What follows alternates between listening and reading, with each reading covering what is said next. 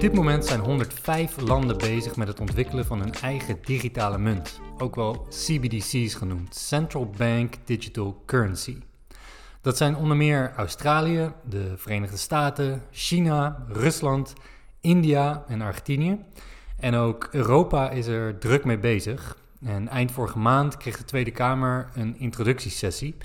Dus het lijkt erop dat op termijn ook in Nederland uh, een CBDC geïntroduceerd gaat worden. Ja, dus het ziet ernaar uit dat we er niet meer onderuit kunnen komen. En persoonlijk zijn we daar niet zo blij mee. Maar voordat we daar dieper op ingaan, ja, moet jij misschien even uitleggen wat het eigenlijk precies inhoudt. Ja, CBDC's zijn eigenlijk een elektronische vorm van geld. Uh, in het Nederlands wordt het ook wel centrale bankgeld genoemd. En je kan het eigenlijk het beste zien als een vorm van cryptocurrencies, maar dan dus uitgegeven door een centrale partij. En in dit geval is dat de centrale bank van een land of gebied. Ja, en als je het zo zegt, dan klinkt het eigenlijk best wel mooi en goed. Ja, en het heeft, heeft ook voordelen. Ik bedoel, uh, het wordt ook gepresenteerd als iets, iets goeds. Um, maar een Uiteraard. Aantal, ja, nee, maar een aantal voordelen die worden genoemd zijn bijvoorbeeld lagere transactiekosten. Um, je kan met, met een CBDC kun je mensen heel gericht ondersteunen. Dus dan moet je denken, als je een uh, wallet, een digitale portemonnee hebt met dat geld, dan kan een overheid rechtstreeks in die portemonnee geld stoppen voor, voor minderheden of mensen die dat nodig hebben. Ja, bijvoorbeeld nu met dan die elektriciteit, tegemoetkoming, ja, dat ze het dan alleen kunnen geven aan de mensen die het daadwerkelijk nodig hebben. En precies, ja. Niet dus, zomaar aan iedereen. Ja, en, en een ander voorbeeld, hier in Spanje heb je natuurlijk met uh, de benzineprijzen dat, dat de overheid daar een korting op geeft, maar dat geldt voor iedereen aan de kassa.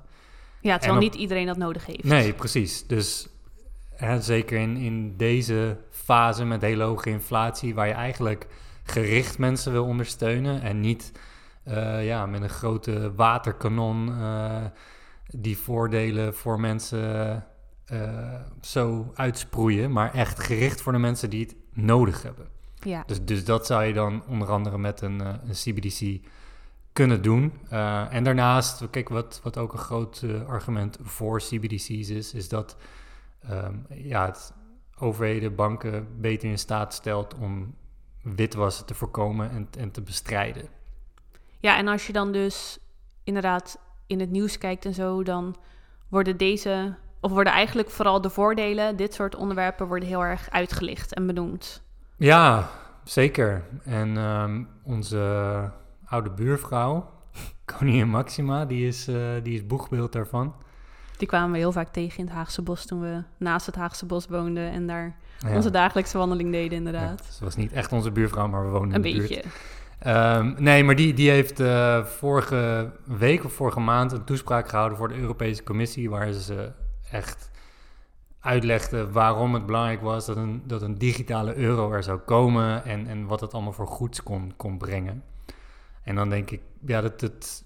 En zij bracht dat vanuit een financiële inclusiviteit, dus dat het echt voor minderheden en dat soort zaken. Maar ja, dat soort dingen voelt dan altijd een beetje als een, als een soort van halve marketingcampagne om, om de grote massa een beetje uh, ja, te masseren en lekker te maken voor zo'n idee. Ja, zeker als je Maxima ervoor inzet. Want dat is toch zo, iedereen ziet haar als een hele lieve, betrouwbare vrouw ja, eigenlijk. Precies. Ja, dus vanuit de marketing oogpunt best wel slim en sterk. Maar ja, ik denk dat een hoop mensen daar toch ook wel een beetje doorheen prikken. Van ja, oké, waar, waar moet zij dat dan doen en wat zit daar dan achter?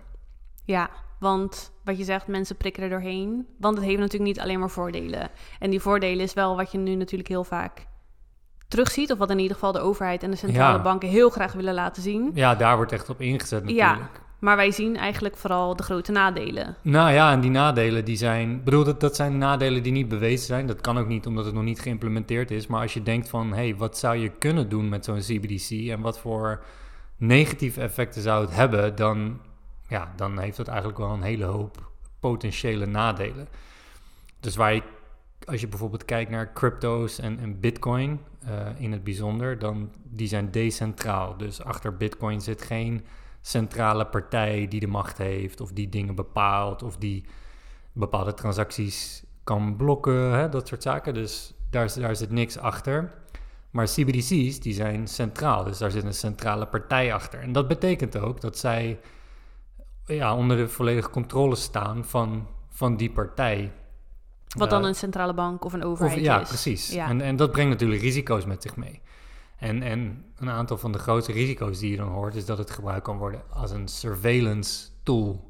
Dus dat ze echt transacties die worden gedaan met dat geld, dat die worden gemonitord. Dus ja, dat dus dat een overheid eigenlijk kan zien dat overal waar jij je geld... Ze kunnen eigenlijk zien waar jij je geld aan uitgeeft, ja, waar je bent, alles is wat te je monitoren. Doet. Ja. Kijk, als jij met, uh, met cashgeld betaalt, dan weet geen overheid of bank waar je dat geld aan hebt besteed. Nou, die anonimiteit zou je eigenlijk ook moeten hebben met, met een digitale euro, zeg maar. Maar is dat heel veel anders dan nu, nu mensen gewoon met een bankpasje betalen? Want dan hebben de banken in die zin ook inzicht. De banken hebben inzicht, maar, maar een centrale bank of een overheid heeft geen inzicht in hoe jij je geld uh, besteedt. Nee. En kijk, als, als, een, als een commerciële bank uh, fraude of zoiets vermoedt, en ze hebben daar gegronde reden voor, dan, dan kunnen ze dat blokkeren of, of aan de bel trekken. Maar een echte surveillance tool, als je, als je zo nadenkt, is dat in potentie kan het dus zijn als, als je betalingen doet of transacties doet die niet in lijn zijn met wat de overheid wil. Dat kan ook vrij onschuldig zijn vanuit de particulier bekeken. Maar als, ja, als een overheid dat niet wil, dat zij dat kunnen blokken. Dat kan aan een politieke partij zijn waar de, waar de huidige zittende regering niet achter staat. Of aan een specifiek doel waar jij geld aan wil geven. Dat soort zaken. Dat, dat, en dat is misschien in het Westen, denk je van, hm, niet zo. Maar ja, een land als China of zo, dan, dan is het uh, veel uh, actueler. Maar dat kan natuurlijk in het Westen ook. Dus ja, dat, dat is één risico.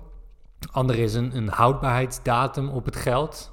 Dus dat wil zeggen, als je geld niet snel genoeg uitgeeft uh, of te veel oppot, ja, dat er dan een houdbaarheidsdatum op zit, dat je eigenlijk wordt gedwongen om te consumeren. Om ja, uit te geven. De overheid dan bijvoorbeeld de economie wil stimuleren. Zoiets. Ja. Ja. En nou ja, wat ik net al zei, bepaalde transacties kunnen dus uh, geblokt worden. Uh, maar jij kan ook een, uh, een, een andere inflatiecijfer krijgen dan ik. Omdat ik heel veel geld oppot en spaar. En dan kan je een, op, het, op het individueel niveau kan je dan een monetair beleid implementeren om mensen ook weer te laten uitgeven en, en te consumeren. Oh ja. Dat dus is ja. heftig. Ja, nee, maar dat, dat zijn... Ja, dat zijn dingen die wel kunnen. Mogelijkheden die, die er zijn. En ja, een heel concreet voorbeeld wat ik deze week las... is dat in, in Nigeria, die, die zijn nu dus ook aan het experimenteren met um, een CBDC... Uh, of tenminste experimenteren, zij zijn daar al aan het implementeren. Dus het is al iets wat, uh, wat gebruikt wordt. En daar leggen ze nu um, het, het gebruik van cash willen ze aan banden leggen. Dus er is een opnamelimiet van iets van 45 dollar per dag. Uh, waardoor ze dus echt willen stimuleren dat mensen die CBDC van de Centrale Bank van Nigeria gaan gebruiken. Ja, en dat is natuurlijk, dan, dan zie je al van hé, hey, dat is een overheid die uh, te veel inzet op, op duwen naar zo'n uh, digitale munt. Uh, en waarom? Ja, bedoel, wat zit mensen, daarachter? Ja, als ja. mensen cash willen gebruiken. Want in, die, uh, in het debat in de Tweede Kamer vorige, vorige maand zei minister Kaag, die, die dus hier echt een voorstander van is, ook van ja, het is een aanvulling op, op ons huidige stelsel. Dus het gaat cashgeld niet vervangen, maar het komt ernaast. Ja, oké, okay, maar dat is nu misschien. Uh, maar is dat over een paar jaar nog steeds zo? Nou, als je kijkt naar Nigeria, waarschijnlijk zijn er overheden die straks zeggen van... hé, hey, nou, dat is best wel interessant, zo'n uh, digitale munt. Daarmee hebben we veel meer mogelijkheden. Ja, maar je uh, ziet nu sowieso toch al dat cash eigenlijk... dat ze dat niet zoveel meer willen. Nee, ja, klopt. Dus dat, ja, ja het hoe... verplaatst al meer naar digitale. Ja. Maar het is natuurlijk raar als, je, als, als een overheid zegt van... Uh, nee, je mag maar maximaal zoveel cash gebruiken. Ja, of, natuurlijk. Ja, dus, dat, ja. dus dat, zijn, dat zijn de risico's. En Kijk, er zijn misschien ook mensen die denken van... ja, dat is wel heel complotterig, hè? Van dat je nadenkt over wat een overheid allemaal verkeerd zou kunnen doen... met zo'n digitale munt. Maar ja, ik denk ten tijde van COVID... heb je ook gezien wat extreme situaties uh, doen met een overheid... en de keuzes die een overheid maakt. Ja, ze hebben zich toen niet echt van hun beste kant laten zien. Nee. En dat, dat maakt toch wantrouwend. Ja, tuurlijk. Dus ik, ik denk dat dat... En dat is misschien wel deze hele discussie um, het meeste last van heeft. Dus ik bedoel, een, een centrale bank of een minister kan het vanuit de beste bedoelingen uh, presenteren. Maar het argwaan, wat, wat eigenlijk is, is gewekt en in, in de afgelopen paar jaar door, door het hele beleid rondom COVID, dat maakt dit soort discussies natuurlijk niet, niet makkelijk. Maar geloof je dat ze het echt vanuit de beste bedoelingen doen? Nou ja, kijk, ik denk dat er wel voordelen aan zitten, maar ik denk dat die niet opwegen tegen de nadelen. Nee, ik denk dat juist ook. Je zag dat met COVID ook. Van ze pakken eerst je vinger naar de hele hand, of hoe gaat die uitdrukking? Maar dat is ook wel een beetje met dit. Toch? Ik denk, kijk, ze zullen misschien nu niet al helemaal uitgedacht hebben hoe ze dat willen doen. Maar als je dan straks merkt van, oh, op het moment dat we dit uitrollen, hebben we ineens wat meer controle over onze burgers en over wat zij met hun geld kunnen doen en hoe we ze kunnen sturen. Ja, dat, dat smaakt denk ik voor heel veel mensen ook alweer snel naar meer. En dat zag je bij COVID ook. Het begon allemaal heel klein. Nee, dat gaan we nooit doen. En dit gaan we nooit doen. En uiteindelijk een jaar later toch wel. Klopt. Nou, en dat zie je nu ook. Hè. Dus er worden kamervragen gesteld van... ja, uh, dit zijn de risico's die we zien van zo'n digitale munt. Maar wie garandeert me dat? Ja, dan wordt er nu gezegd... oké, okay, dit zijn dingen die we in de wet gaan vastleggen. Hè, dat je niet uh, die digitale euro kan programmeren en weet ik veel wat. Maar ja, oké. Tijdens COVID gingen ze ook de wetten veranderen. Ja, precies. dan komt er een noodwet en dan, ja. uh, dan kan je ineens uh, wel dingen doen. Ik bedoel, kijk naar Canada met die truckers-protesten. hebben we ook al vaker gezegd. Maar dat is echt... Ik bedoel, dat is gewoon in het Westen, hè, dat, dat bankrekeningen worden geblokkeerd. Nou, dat kan alleen maar makkelijker op het moment dat je zoiets hebt als een digitale euro. Ja. Dus als jij uh, geld overmaakt naar, naar bepaalde protesten of naar bepaalde organisaties waar een overheid het niet mee eens is, ja, oké, okay, nou word je geblokkeerd. Ja, en nu zit er nog een soort van een commerciële bank dus tussen, die dan, die zijn wel verplicht om naar de overheid te luisteren, dan denk ik daarin. Nou, in de overheid kan. Ja, nou, dat, dat, was dus in, uh, ja. in Canada. Dan, dan kan er een noodwet aangenomen ja. worden. Een maar straks, straks is die drempel ook nog eens weg. Dan kan een overheid dus direct eigenlijk ja, nou, de drempel is in ieder geval een stuk lager. Ja. En dat is, dat is de angst voor, voor veel mensen. Ik las ook zoiets van uh, die protesten in Iran. Dat nu die, de morality police, die dan kijkt of vrouwen hun hoofddoekjes wel uh, correct dragen. Die wordt dan nu, um, ja, daar wordt mee gestopt. Maar waar nu dan naar wordt gekeken is, als er vrouwen worden gevonden die uh, hun hoofddoekje niet of niet correct dragen, dat dan hun bankrekening wordt gesloten of ehm, stopgezet, geblokkeerd. Ja. Ja, maar dat, dus, dat, dus dat kan nu al, maar dat kan straks alleen maar makkelijker. Ja, en dan wordt geld wordt eigenlijk bijna meer een controlemiddel. Ja, precies. Maar dat, dat is de hele, ehm, het hele gevaar daarachter. Ja. Dus die uitspraak van control the money, control the world. Want zonder geld kan je niks. Nee, en geld raakt in die zin alles. Ja. Ja, en dan wat je zegt, in het Westen lijkt dat voor heel veel mensen misschien nog een beetje een ver van je bed show. Maar ja, als je nu China, Iran, Canada eigenlijk al noemt. Maar ook in Nederland, wat we, je had natuurlijk ook met COVID dat, dat testen voor toegang. Dat je dan met je QR-code. ja, dat was ook drie jaar geleden een ver van je bedshow. Dat je alleen ergens naar binnen mocht als je aan een bepaalde eis voldeed. Ja, ja dat, dat werd ook realiteit. Dus het is helemaal niet zo heel gek. Om dat waren ook Chinese praktijken die uh, naar het westen werden gehaald. Ik bedoel, we hebben het voorbeeld gevolgd van, uh, van de Chinese restricties. Ja. Nou, die zijn er uiteindelijk nog wat langer mee doorgegaan dan, uh, dan in het westen, maar... Het werd er niet per se beter op. Nee, maar niks, niks over de afgelopen jaren geeft niks een garantie dat dit soort dingen niet kunnen, kunnen plaatsvinden. Tegendeel eigenlijk juist, inderdaad. Het, het, het, opent eigenlijk een deur waardoor je nu denkt van... oké, als ze het toen met COVID deden... wie zegt me dan dat het inderdaad niet gebeurt straks... als ze ook nog eens de controle over je geld hebben? Ja. Ja, dus het is overduidelijk dat wij hier geen voorstander van zijn. Nee. Kunnen we er iets tegen doen? Nou, ja, dat is misschien gelijk een beetje een... Uh Domper. Een, domper, inderdaad. Maar je kan er niet zoveel tegen doen. Uh, buiten het feit dat je gewoon kan, kan inlezen over ja, wat de implicaties zijn en wat het eventueel kan doen. Maar ja, dat het komt is gewoon een feit. Uh, dus, de, dus daar ga je niet zo heel veel aan kunnen doen. Uh, maar wat ik zeg, ja, belangrijk om de risico's te weten. En daarnaast denk ik ook, we hebben wel een alternatief al. En dat alternatief is, is Bitcoin en, en een aantal andere crypto's met, met daarbij ook stablecoins. Omdat die decentraal zijn. Ja, die zijn decentraal. En, en kijk, natuurlijk het voordeel van Bitcoin is dat... Dat is een, een netwerk, daar kan je gebruik van maken. Dat is een betaalnetwerk. Waarbij niet wordt niemand kijkt daar naar ras, uh, afkomst, politieke voorkeur. Niemand wordt uitgesloten. Dus als jij het is gewoon vrijwillig aan deel te nemen. Niemand dwingt je ertoe deel te nemen en uh, je wordt ook niet uh, uitgesloten. Um, ja, je, je, je kan transacties doen van, van Nederland naar de andere kant van de wereld uh, met super lage transactiekosten.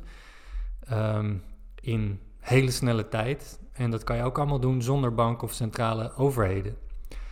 Dus ja, het is in die zin heb je met Bitcoin natuurlijk al een middel, ehm, ja, ik zou bijna zeggen tegen CBDC's. Ja, het is eigenlijk, het heeft de voordelen van de CBDC's zonder de nadelen, zonder de controle vanuit een overheid of een centrale ja, nou, bank. Dat, dat is wel mooi gezegd, ja. Ja, gewoon die snelle transactie, lagere kosten. Um, ja, een bepaalde vorm van, van anonimiteit. Is meer uh, pseudonimiteit. Ik bedoel, je kan transacties wel monitoren, maar je weet niet uh, exact wie dat, dat is of ja. wie dat zijn die die transacties doen. Maar alles is wel inzichtelijk. Uh, geen dus, fraude het, ook? Nee, er is geen fraude meer mogelijk. En in die zin, kijk, als je nu kijkt naar Bitcoin en, en de crypto-netwerken die er zijn, um, vanuit een transactieoogpunt zijn dat al de meest uh, eerlijke en openbare netwerken, geldnetwerken die ooit zijn gemaakt. Ik bedoel, Bitcoin is, is transparanter dan uh, welk ander financieel netwerk er nu is in de wereld. Ja. Dus ja, je kan zeggen, CBDC's geven meer transparantie, maar... Ook meer controle. Ja, en, en plus, is het, is het transparanter dan Bitcoin? Waarschijnlijk niet. Nee, vrijwel zeker niet, denk Nee. ik. Want bij Bitcoin zit er niemand achter. En hier, Precies. Zo- altijd zodra er iemand achter zit, dan gaat Ja, het toch dan- maar om mensenwerk. Precies. En waar mensenwerk achter zit. Kijk, mensen, en dan gaat het om, om macht. En, en wat je dus ook ziet, ehm, dat, dat mensen, overheden, als er, als er macht bij komt kijken, of de mogelijkheid op macht en dingen te kunnen controleren, nou, dat gaat 9 van de 10 keer fout. Ja, En dat is natuurlijk het, het grote gevaar hieraan. ja. Dus eigenlijk, kijk, jij hebt het natuurlijk vaak over Bitcoin als belegging, maar Bitcoin is veel meer dan alleen een mooie belegging. Nee, precies. Maar dat, dat vind ik dus het mooie aan Bitcoin. Hè? Want je kan, je kan inderdaad Bitcoin aanhouden met de gedachte van, nou, dat, dat kan mij over de aankomende jaren een supermooi rendement geven. Maar als je kijkt naar wat het Bitcoin-netwerk is en waartoe het Bitcoin-netwerk in staat is, dan is het inderdaad gewoon een manier om je geld volledig in eigen beheer te nemen. Ehm, zelf te kunnen besluiten wat je daarmee doet, zonder dat je daar toestemming van, van iemand nodig hebt. Het enige wat je nodig hebt is een mobieltje met, met een wallet. Eh, daar zet je wat bitcoin in. En jij bent volledig vrij om daarmee te doen wat je wil. En denk je dan ook dat als die CBDC's worden uitgerold en dat steeds groter wordt, dat. Kijk, steeds meer mensen gaan daar denk ik de gevaren van inzien. Zeker met wat er de laatste jaren allemaal gebeurd is. Denk je dan ook dat dat meer interesse in Bitcoin gaat wekken? Ja, ik denk dat dat echt eh, een enorme aanjager wordt eh, van het gebruik van Bitcoin eh, en het in beheer nemen van, van Bitcoin en, en andere crypto's. Ik denk dat mensen toch op het moment dat je meer gaat inzien van wat er mis kan gaan, en misschien niet eens verwachten dat er iets mis kan gaan, maar meer in een soort van ja, wat als scenario. Wat kan ik doen als? Dat mensen toch een soort van bescherming gaan zien. En dat vind ik dus het mooie aan Bitcoin. Het is enerzijds een hele mooie belegging, ehm, waarin je inzet op de potentie van een bepaalde technologie. Maar die technologie daaronder, dat, dat is natuurlijk wat het echt interessant maakt. Ja, en het is denk ik ook het enige alternatief. Toch als je dus straks niet mee wil gaan in dat financiële systeem, Klopt. waarin dus heel erg de controle uitgeoefend Ja. kan worden, of je eigenlijk soort van vastzit onder toezicht van de overheid of centrale bank. Ja, je hebt eigenlijk maar één goed alternatief. Ja, en dat is Bitcoin. Ja, Nee, dus ik denk dat dat echt, ehm, ja, daar, daardoor zal er gewoon meer interesse komen in, eh, in Bitcoin. En hoe dichter we bij een lancering zijn van of, of een implementatie van zo'n digitale euro. Ehm, ja, hoe, hoe grotere groei ik verwacht, omdat mensen gewoon naar een alternatief gaan kijken. Ja, dus wat dat betreft is dat nog een groot voordeel. Nou, dat is wel positief voor Bitcoin, inderdaad. Ja. Ja, ja dus ik ben wel heel benieuwd ehm, hoe jullie als, als luisteraar er hier naar kijken. Is het iets waar je, ehm, ja, waar je wel positief in staat? Of is het iets waar je best wel uh, wat je spannend vindt? Of wat je denkt van nou, ik, ik neig ook wel meer naar, naar het stukje gevaar en, en controle wat erop zit. Ja, dus het lijkt wel superleuk om, uh, om van jullie te horen. En dan uh, hopen we dat jullie de volgende aflevering weer luisteren.